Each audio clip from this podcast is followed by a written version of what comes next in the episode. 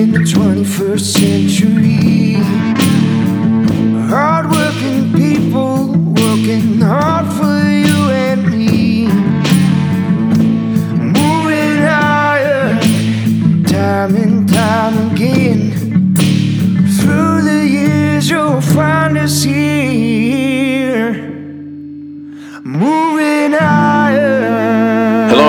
To Moving Iron Podcast. This edition of Moving Iron Podcast is brought to you by Tractor Zoom, delivering insights. And I have Kyle McMahon, the founder of Tractor Zoom, on here with us. And he comes on about once a month to kind of talk about what's going on in the marketplace and what we see happening out there. So, Kyle, welcome to the show, man. How you been? Good. Uh, thanks for having me on, Casey. No problem, buddy. Surprised to wake up here in Iowa with uh, about an inch of snow. Well, moisture. You guys have been getting good moisture out your way, or has it been fairly dry?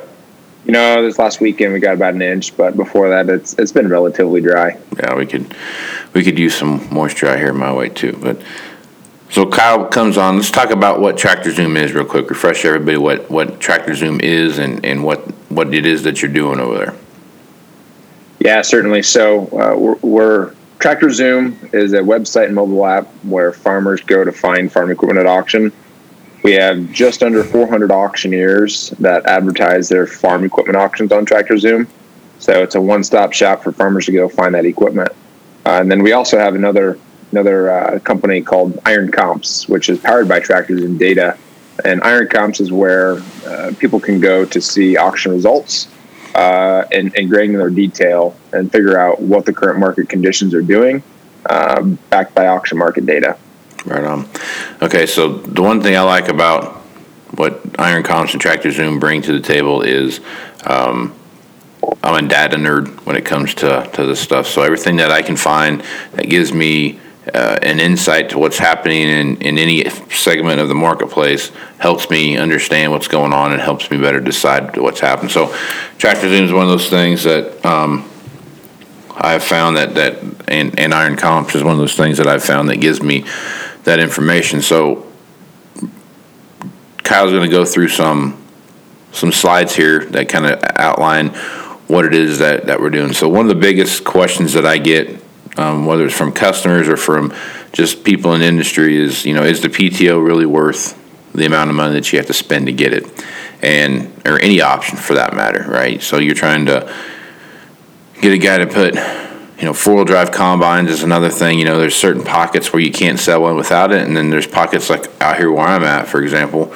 Um, if if it's got it on there, no one gives you any more money for it than if it didn't. So it's it's one of those things that kind of go back and forth. Another thing is uh, wheeled four wheel drives compared to a track machine, and so for today's show, Kyle's going to go over you know, is is the juice worth the squeeze on getting that PTO, and then where is the difference lying in wheel tractors compared to track machines? So, so Kyle, run us through what you got here and show us some of the data and some of the power behind Tractor Zoom and Iron Comps. Yeah, certainly. So, I'll share my screen here, and, and the first thing that we'll go over, first thing that we'll go over is. Uh, the PTO, uh, as you were talking about it, you know, PTO uh, can be one of those expenses when you're buying new. Do you really want to justify the expense?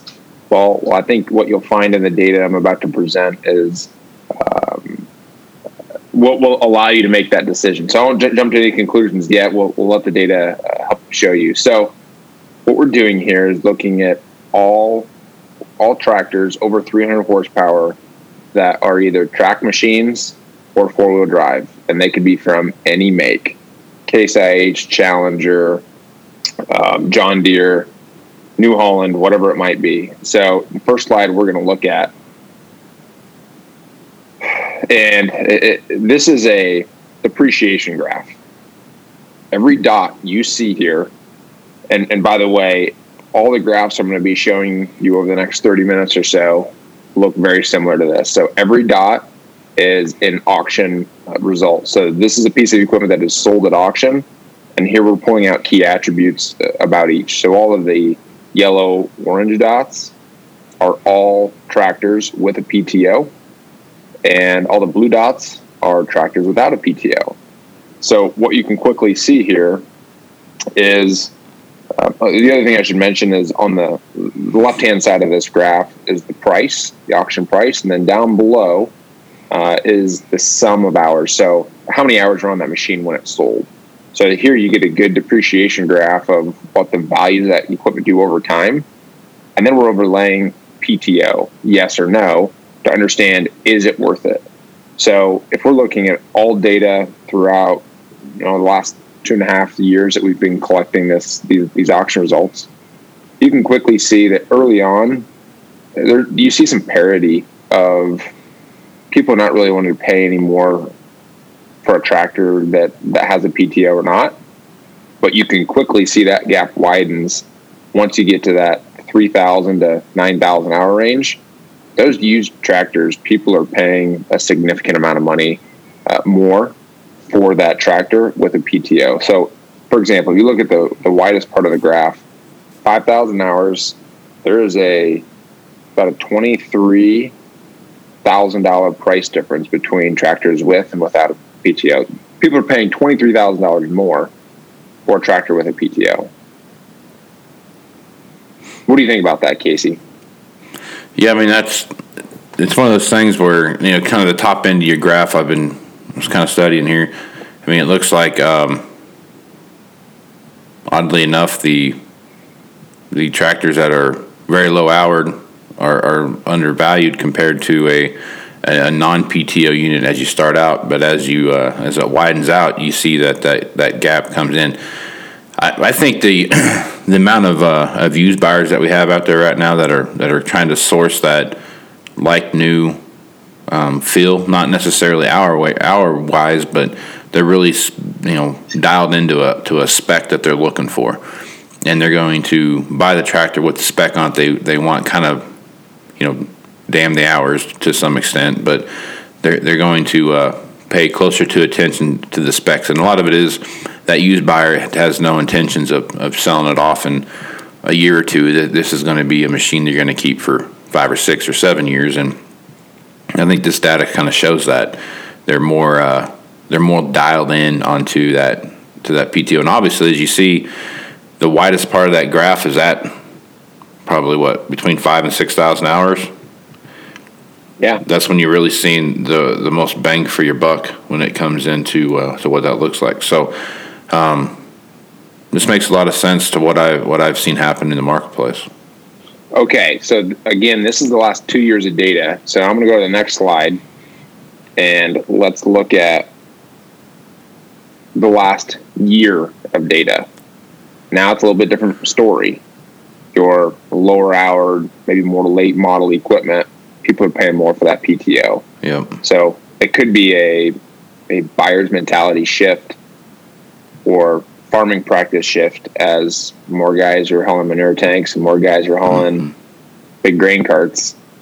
That PTO early on is is really worth it, and then you can see it retains its value all pretty much parity all the way throughout yeah. the graph.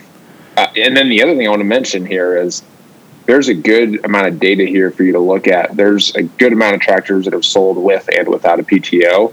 So this is this is a really powerful graph, in my opinion, that that should allow people to make uh, good good purchase decisions on that PTO when it's new. Yeah, yeah. No, this is that's the other side of that too. Is the the expense that comes along with the with the bigger four wheel drive tractors that we see. Um, you know, it, it, you're spending three hundred thousand or more dollars on something like that looks like auction values are, are holding in there around that in the in the mid two hundred thousand dollar range uh, for a lower hour rig. So if you really start to kind of put dollars to to use, buying a uh, a four hundred thousand or three hundred thousand or even a two hundred fifty thousand dollar tractor that you're going to have a single use for uh, really doesn't make a lot of sense. So the PTO thing really gives it that whole kind of another level of uh, of use, whether it's like you said, the grain cart thing is where I think a lot of this is starting to, to really play in uh, more than anything. Is is the size of grain carts are, get, are getting bigger, and uh, the weight and distribution of, of, that weight, and not so much the horsepower because the horsepower is there on these on the uh, um, some of these row crop tractors, but it's the weight and, and, getting it moving around if you're in sloppy conditions and those kind of things. You know, a uh, especially a track machine, um, is starting to uh, kind of poke its head up when you start looking at grain cart use. The other thing that I think paints an interesting uh, picture in this graph is as you get to that six to ten thousand hour range, obviously the depreciation really slows down on that that machine. There are there appears to be more inventory that did not have a PTO. So if you think of supply and demand, if that buyer is really looking for a PTO'd machine, there's going to be less of them for sale, which also helps elevate the price, right? Supply and demand is going to tell you if a guy can't find exactly what he wants and he's trying to find the right price range, he's going to pay up a little bit more because he knows he can put that PTO to use. Yep. Hang on a second here. I've got something jacked up here. I don't know exactly what happened. Good thing I can edit. Okay. All right. I got all the stuff you just said. We'll just bounce off to the next, to your next slide there. Okay, so if we get this is a good overall. These are all uh, all makes and models. So if we start to break it down a little bit further, we're going to break it down into John Deere, Case IH, and Challenger tractors. Uh, three good segments I, th- I, think we should look at from a PTO if it's if it's worth it once you get down to the specific brand. Now, this graph, you know, obviously in the very beginning it tells you, hey, I shouldn't be buying a tractor with a PTO if I don't need it. Mm-hmm. But as soon as it hits that 3,000 hours, suddenly it's paid for itself. And, and the other thing that I think shows here is we've seen some some higher dollar, low hour tractors sell uh, without a PTO, and some of those those new RX tractors for, from John Deere, uh, it, which which shows that shows in this graph that they're obviously more expensive, but it throws off that that beginning piece. Right. Uh, once you get into the meat and potatoes, the data down low, call that 2,000 hour range throughout the 10,000 then you really start to see that PTO um, being worth it. And again, this is year over year data. So yeah, that would be that would, that would make a lot of sense, especially when you start thinking about how that the 2,000 hour 9RX isn't in, isn't really in existence yet, and there's not that been that many um, yeah. higher hour RXs that have been sold at auction yet. So um, when I mean higher, I mean more than you know 1500 hours type of thing. So I can see where that curve kind of makes some sense. I bet you if you took the RXs out of that, that curve would look very similar to the to the previous slide that you sli- that you showed. It, it, it very well could because when we look at Case IH and and and the next slide Challenger, they paint the same picture as what the overall graph did. Is mm-hmm. a PTO is always worth it. Yep. Now here you see guys there's a little bit more volume, more supply at the lower hour machines here. Mm-hmm. But guys are wanting to purchase those primarily Quadtrac tractors uh, with a PTO. It's funny how that narrows on those case tractors, how that narrows between that, that 4,000 and 6,000 range, where your, your previous slides data supported that that's one that was the, the most valuable. Yep. It's interesting. I, I, you know, part of part of me wants to say that there could be a you know the construction guys probably better than I do. Yeah, I can see true. That, that case tractor is really popular. Yeah, from a scraper version. Mm-hmm. You know those construction guys use usually running pretty hard until that mid three to seven thousand hour range. I can see a lot of scraper tractors being pumped into the market right there. That's why you see more volume and at a lower price. Yeah. Yep. Yeah, that's a. Uh, that's a good point. Those construction tractors, more times than not, don't have PTOs on them. I mean, like infinitely more times than not. Um, right. So yeah, that, that makes that's a good point, especially when it comes to the construction side of it. Yep. Yeah, and those the case Quadtrac does have a does have a pretty good um, kind of a, a niche, I guess, marketplace when you start looking at, at what's going on in the construction market for sure all right, when we sit back and look at Challenger tractors, you know, it's generally speaking, it's it's a similar story as what we are projecting. To get an data in here, I actually pulled the last two and a half years.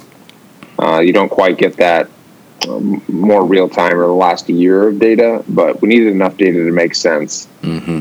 What I do want to point out is look at the volume of dots of uh, the, the orange or yellow, which are the tractors that have a PTO.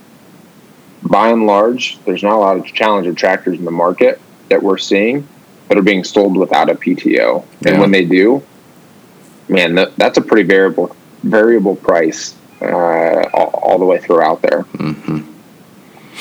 Yeah, they speckle in there, kind of hit or miss. I mean, there's a. I'll just take this one for example. They're right around seven, almost probably looks about sixty eight hundred hours or so.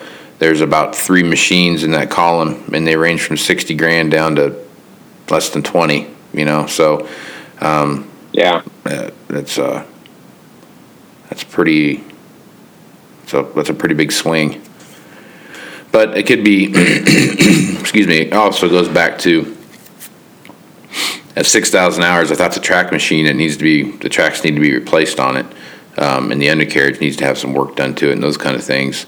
Um, you know, I, I could see it taking a beating pretty bad um, on those. Flip side of this too, kind of back to the case side with the uh, with the Challenger brand and their connection to uh, Caterpillar dealerships. Those uh, those Challenger tractors, especially track machines and four, higher horsepower four wheel drives, have a have a pretty prominent um, feel in, in the construction side of the business too. When you know whether it's pulling pans or whatever it is that they're doing, you know tho- those uh, those tractors do have a more of a more of a um, presence on the construction side. So as you start looking at at um, at value, excuse me, at value of those machines, that you know a machine that's got six thousand hours worth of uh, um, construction work on it compared to six thousand hours worth of ag work on it, there's going to be a dynamically different uh, value when you start looking at auction value. yeah, yeah, there certainly could be. All right, so this is the last slide we have on PTO. Uh, I think it, what you saw in the last five slides was PTO, generally speaking, holds value Yeah. regardless of the brand and regardless of the market. So let's jump into tracks versus wheels. Uh, you know, probably a little bit more expensive option from the factory. Uh, would you say that's that generally speaking that would be right, Casey? Oh, absolutely. Yeah, it's the depending on the two track or four track system. It's it's a uh, it just yeah it goes up way up from from the uh, the price. But that being said, the systems aren't anymore. You know, one's not more expensive to to maintain than the other. I don't think. I mean, if you start looking at dollars versus replacing four eight tires compared to placing tracks and undercarriage, I mean, anymore it's getting fairly close to to some parity there. So there is, but there is a value difference between the two. All right. So here again, we I don't think we're busting any myths, but we're putting data to confirm what I would generally see as most people would agree with tracks because they're more expensive from the factory Yeah. retain their value.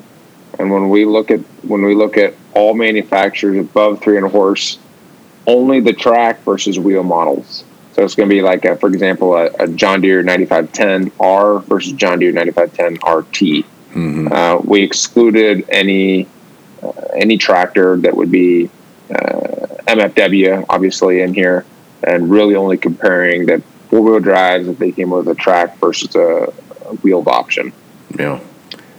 a lot more data as you can see here. Um, it's it's pretty evident no matter where you look at this graph, people are paying more for tracks. Yep. But conversely, of what we saw in the PTO, once you hit that four to seven thousand hour range, people are paying a little bit less for track machines and paying a little bit closer to parity from a wheeled machine. Yeah. The other thing too, but No. your graph right here, when I'm looking at it, is how the top end of the graph is heavily loaded with track machines, and as as the machines get older, the the amount of data that you have for four wheel drives greatly dominates the the track data. I mean, there's way more wheeled machines in that 4,000 to 7,000 or even 8,000 hour range than there is um, between the zero to 4,000 hour range when it, when you're looking at the number of, of data points. So that's that's kind of just kind of curious about how that why that is. Well, yeah, I mean, it, if you're looking at that front side of the graph between zero and 2,000 hours, Yeah. look at the depreciation curve of a track tractor of a wheel tractor. Oh, it's pretty steep. the first Yeah. 2,000 hours of that track, tra- that track machine appears to be pretty expensive. Yep. Yep. And that's the other thing too about those track machines is that especially a two track system is there it's niche to an area. You know what I mean? Certain areas have more draw for a, a track machine than than other areas do. If you're up in Minnesota, a track machine's different it has a different need and a different feel than if you're in central Kansas. You know what I mean? There's just there's that that kind of regional aspect plays a big big part of that too. All right, when we look, so th- this is the last two and a half years of data. Now, if we look at the last year of data, painting dang near the same picture Yeah. of still steep depreciation curve for a track tractor as compared to a four wheel drive tractor up front. Yep. Um, and and then once you get to that four to ten thousand hours, as you were saying, it's still heavily dominated by by the wheeled machine versus the track machine, Yep. and you still see that gap close between five and six thousand hours. Yep. You know, we're Casey, we were talking about this uh, before we got on here. Of when you look at this, it is is are buyers really willing to pay more for, or, or is the mentality that a buyer's willing to pay more for a wheeled machine in that five to seven thousand hour range as you see the gap closes over a track machine because you have more maintenance on track tractor tractor then because then you see that gap get wider Mm-hmm. in later later hours uh, in the life cycle. Yeah. Yep. No, that's a good point. I mean, if you look at any machine, there's there's uh, there's there's hour ranges that pop into place that make a big difference in in, in what the machine value looks like. Um, track tractors being one of those. So when you start to hit about four thousand hours is when you kind of start to see. Well, from three thousand to four thousand hours is when you start to see that that trend line start to narrow, and that's about the place where you're going to start doing some some 3,000 hours to 4,000 hours. You're replacing tracks. You're doing those kind of things, and then from 4,000 hours on into like that five and 6,000 hour range, you you're probably you're probably replacing tracks again, and you're doing some undercarriage work, and or more extensive undercarriage work at that point. So that does make a little sense that, that you would see something like that happen. But I think the uh, the um, it, it is kind of how how sharp even towards the whole life cycle of the track machine how just the depreciation curve is. I mean, if you look at the the wheeled tractor side of it, that depreciation curve stays kind of you know, you see your typical depreciation and then it kind of starts to kind of flatten out there at the bottom. But there again, between that 5,000 hour and 8,000 hour range, the number of wheeled versus track machines you see out there is uh, it's it's almost almost two um, probably two or three to one uh, that you see anywhere else. That's that is that's quite impressive how that how that work how that is. It's just interesting to see that the front side of the graph so full of of track machines and then the bottom side of the depreciation curve so full of um, four wheel drives. So that's that's pretty pretty interesting. You know, uh, the graphs I'm going to show you in the next two slides, I'm going to show you the, the John Deere specific and then the Case IH specific. What I will be really curious to see, Casey, is this graph in a year or two years, once there's been more John Deere RX, not Mhm. 9RX tractors in the market. Yeah. Because what I'm about to show you is the, the John Deere two track system, when you look at tracks versus wheels, you have you have a big depreciation curve in the very beginning. Right. And then when I show you the next slide, which is Case IH, there it, you don't have as big of a depreciation curve up front. I'm curious if that's the buyer's willingness to purchase a two tra- uh, John Deere 9R T versus uh, a Quadtrac. Yeah. Yeah, the 9RX, with it only having about three seasons under its belt, right? Three, so it came in. Yeah, I think it's three. It's the third or fourth, third or fourth production year for it. It's uh, it is a uh, it's a different animal out there from a data point perspective because there's not that many to, to throw out there. If you go Correct. so I, I think that might what you're seeing there might just be a little bit of that, but there again, not too many of those have been put on auction either. So let's not.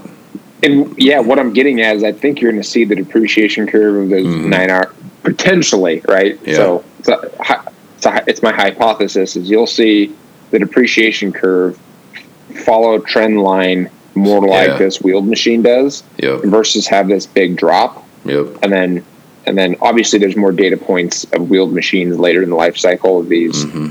uh, of these tractors.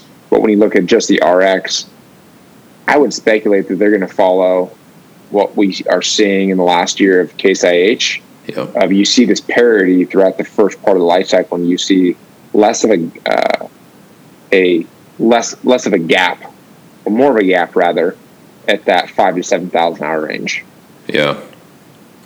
Okay, before we get into this graph too far, I, I, I have to let you know that Case IH tractors don't actually skyrocket in value after 7,000 hours.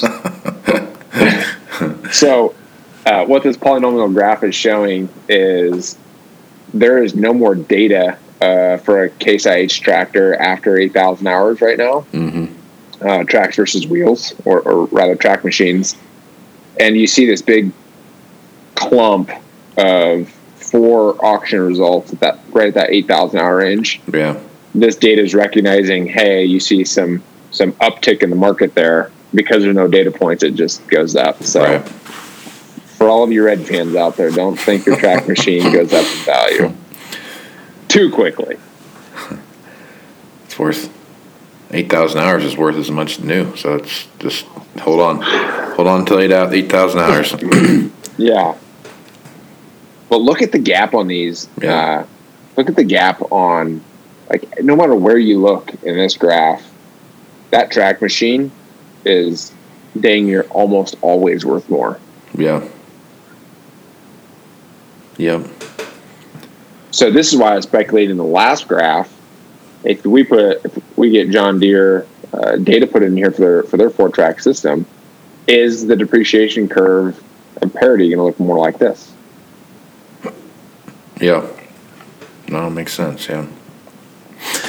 Back to the John Deere one. I mean, the number of machines that you have at the above three hundred thousand dollar range down to two hundred and thirty thousand dollar range. There's a hundred thousand dollar spread there between between your data points, and it it drops off pretty quick. So that that could be driving some of that that sharp curve that you see there anyway. But um, with the majority of those being uh, track machines, you got to think those are RXs up there that are that are up there high in that that high dollar range.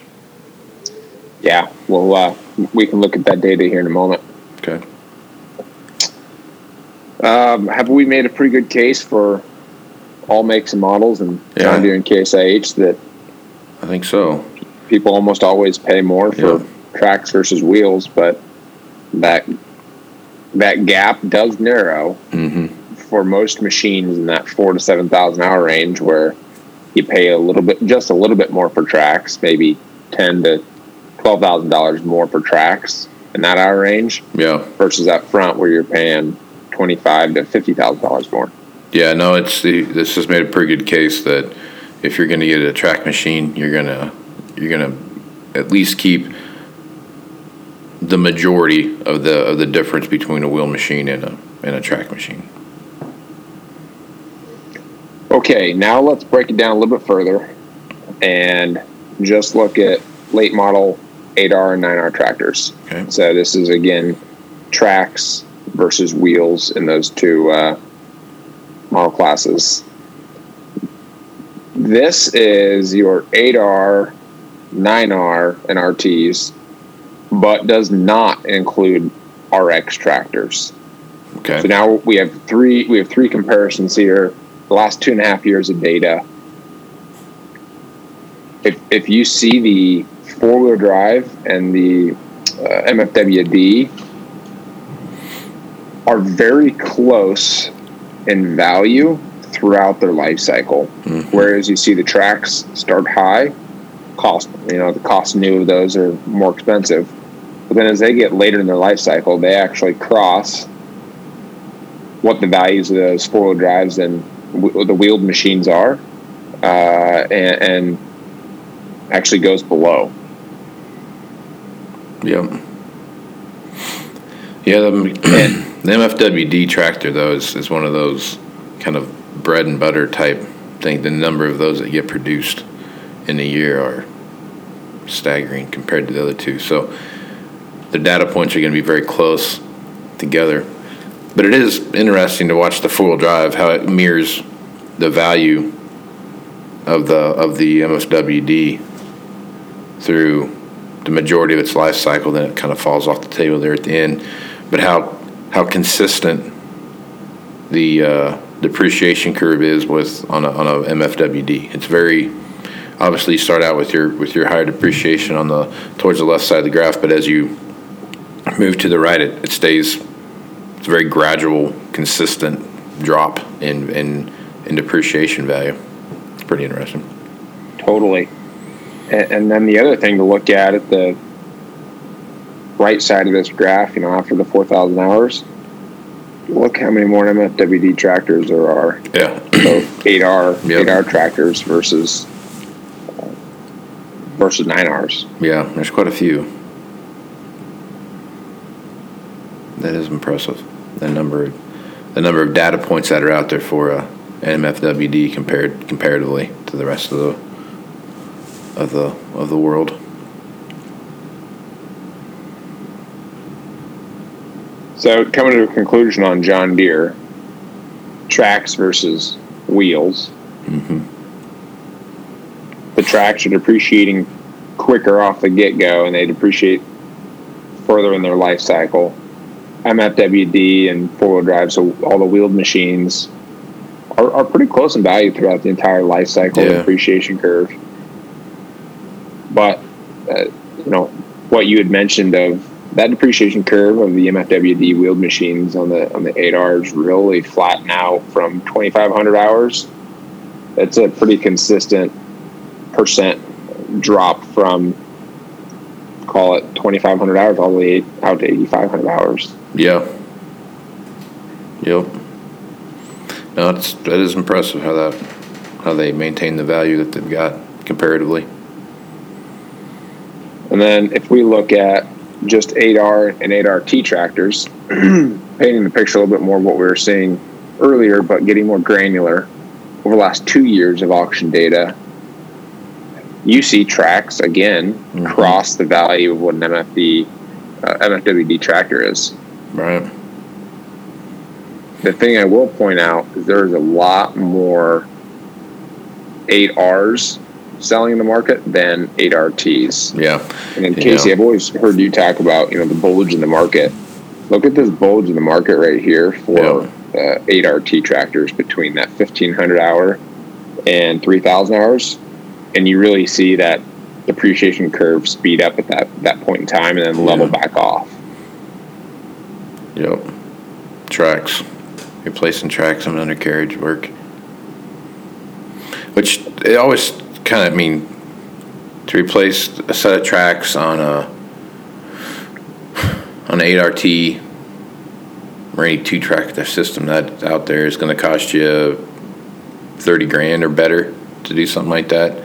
Um, well, 20 to 30 grand to do something like that, depending on what brand you buy and those kind of things. And then you sprinkle in some undercarriage work. You might spend another, if you have to, you know, replace a bunch of bogies and those kind of things, you probably spend another five to ten thousand bucks, depending on what you're doing there. So you could have upwards of 50 grand in, in doing all that, and it would be um, on a MFWD that's dualed in the front and dualed in the back. You're going to have um, what, 10,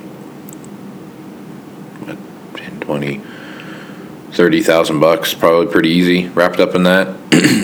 so you are saving some money doing that way. The the uh, the difference in tires is uh, is is is cheaper to operate uh, than track machines. But then I'll go back to my previous statement that those uh, where they used a row crop track machine um, is uh, is so niche that in those specific areas, this would this I bet this graph would be inverted uh, in in areas where they grow a lot of potatoes and those kind of things because of the amount of, of two track systems that are there.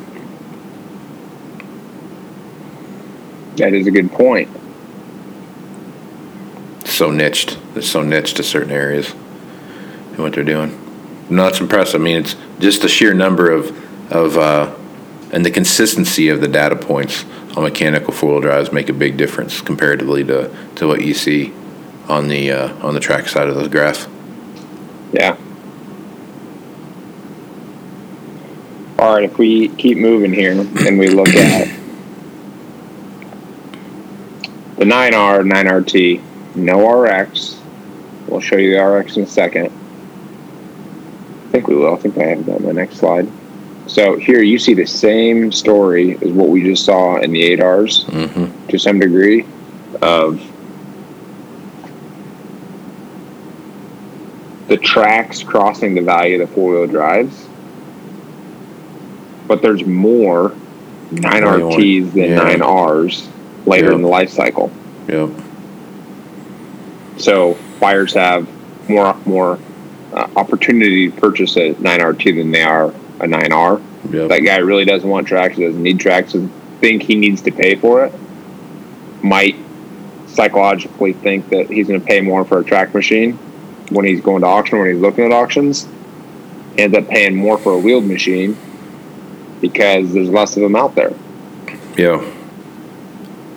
Yeah, those data points are are uh, yeah. You take those those kind of four or five data points up there uh, on the uh, four wheel drives out of the mix, uh, down there in that three thousand to five thousand hour range.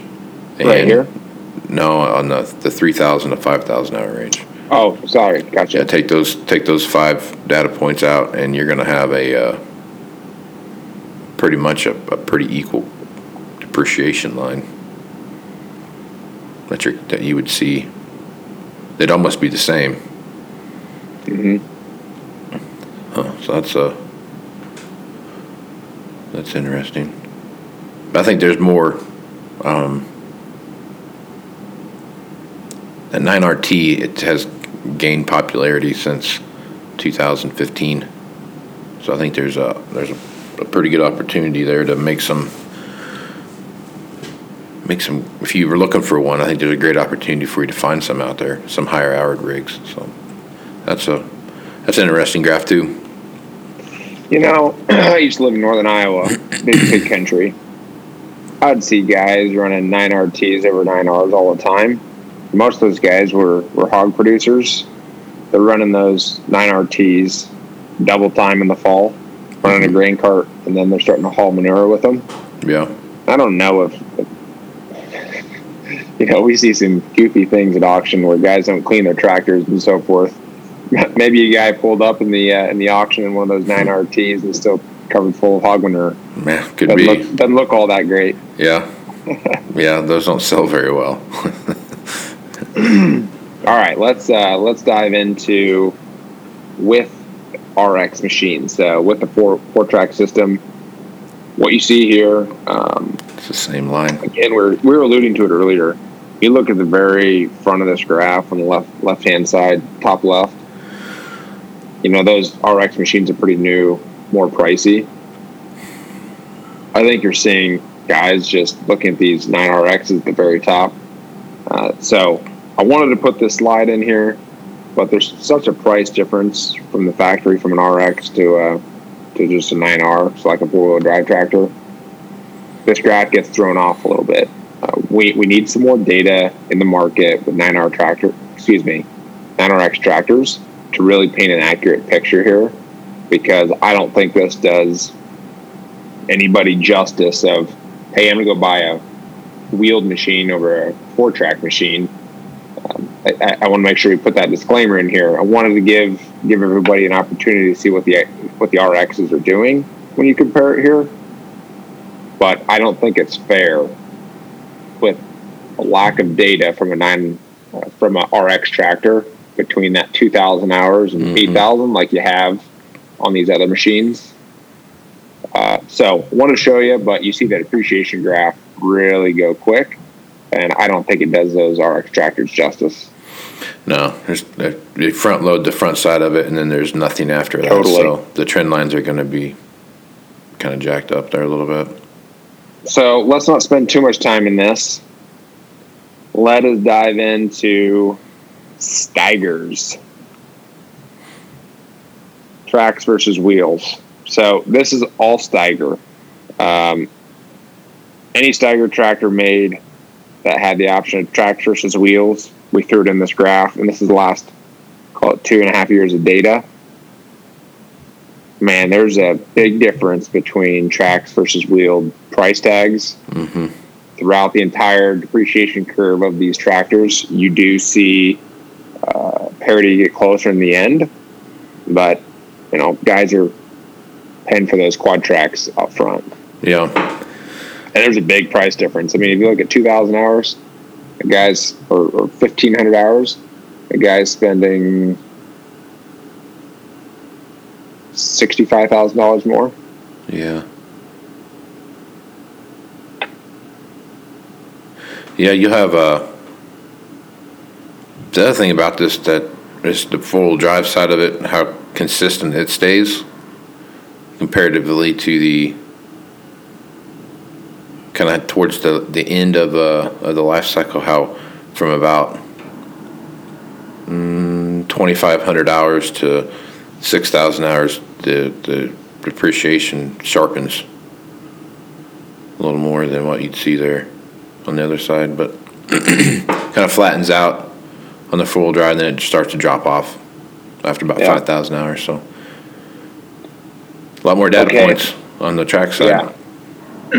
Yeah, there definitely are. And if we throw out uh, the older style Steigers and we look at more late model, hmm uh, I think I think the uh, if I recall the later later models of uh, Steigers or the previous model Steigers were made between 11 and 13 hmm and all the models that you see here would be made between 14 and, and 20 something like that Okay. uh, and, and I went ahead and include those Steiger model numbers uh, in this graph here. So your 370s, your 470s, 540s, 580s, 620s, and so forth. And again, everybody's paying up for that Quadtrac. Yeah, that's a pretty straight Pretty line. penny. That's a pretty straight line down. You know, it's uh, there's no real kind of bend in that in that line until you get to um, about 3,500 hours. It kind of starts to swing back up a little bit, but it's a pretty straight line. hmm Again, more uh, more track points, data points than see anywhere else.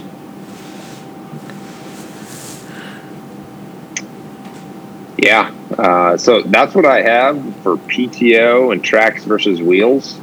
You know, when I when I look at all the data we just looked at and analyzed, better be buying that PTO from the factory. Yep.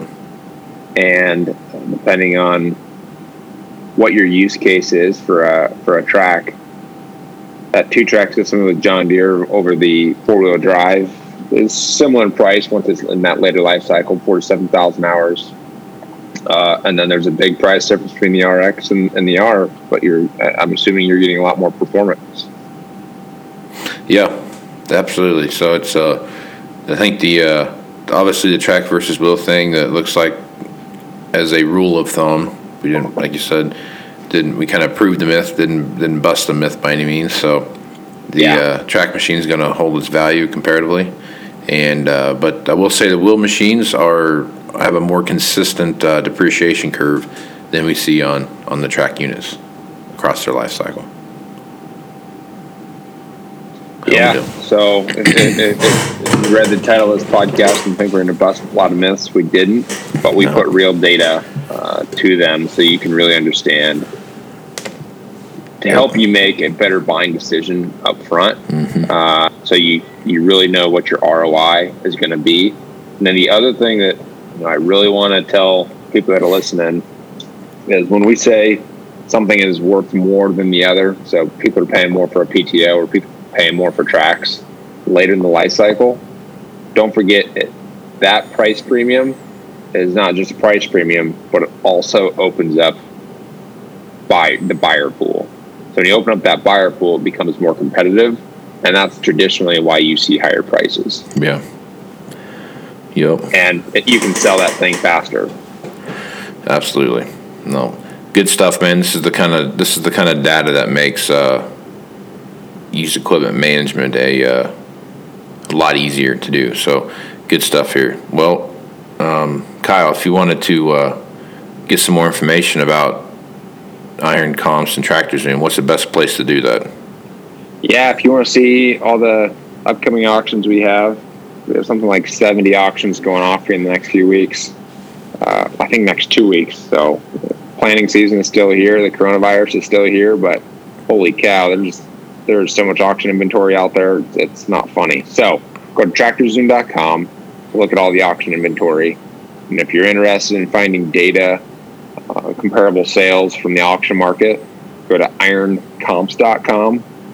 And if you want to shoot us a message, uh, shoot me a message at kmcmahon at tractorzoom.com.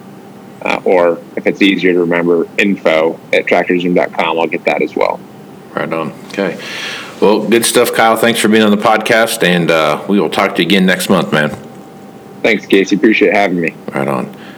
So I'm Casey Seymour with Moving Iron Podcast. Make sure you check me out on Facebook, Twitter, and Instagram for all the all the latest posts and and blog blog posts and uh, podcast posts that I put out there. Also check out MovingIronLLC.com for more information about uh, stuff going on with Moving Iron.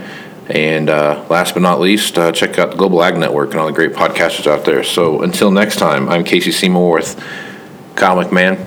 Let's go move some iron, folks. Out higher in the 21st century. Hardworking people working hard for you and me. Moving higher, time and time again. Through the years, you'll find us here. Moving higher.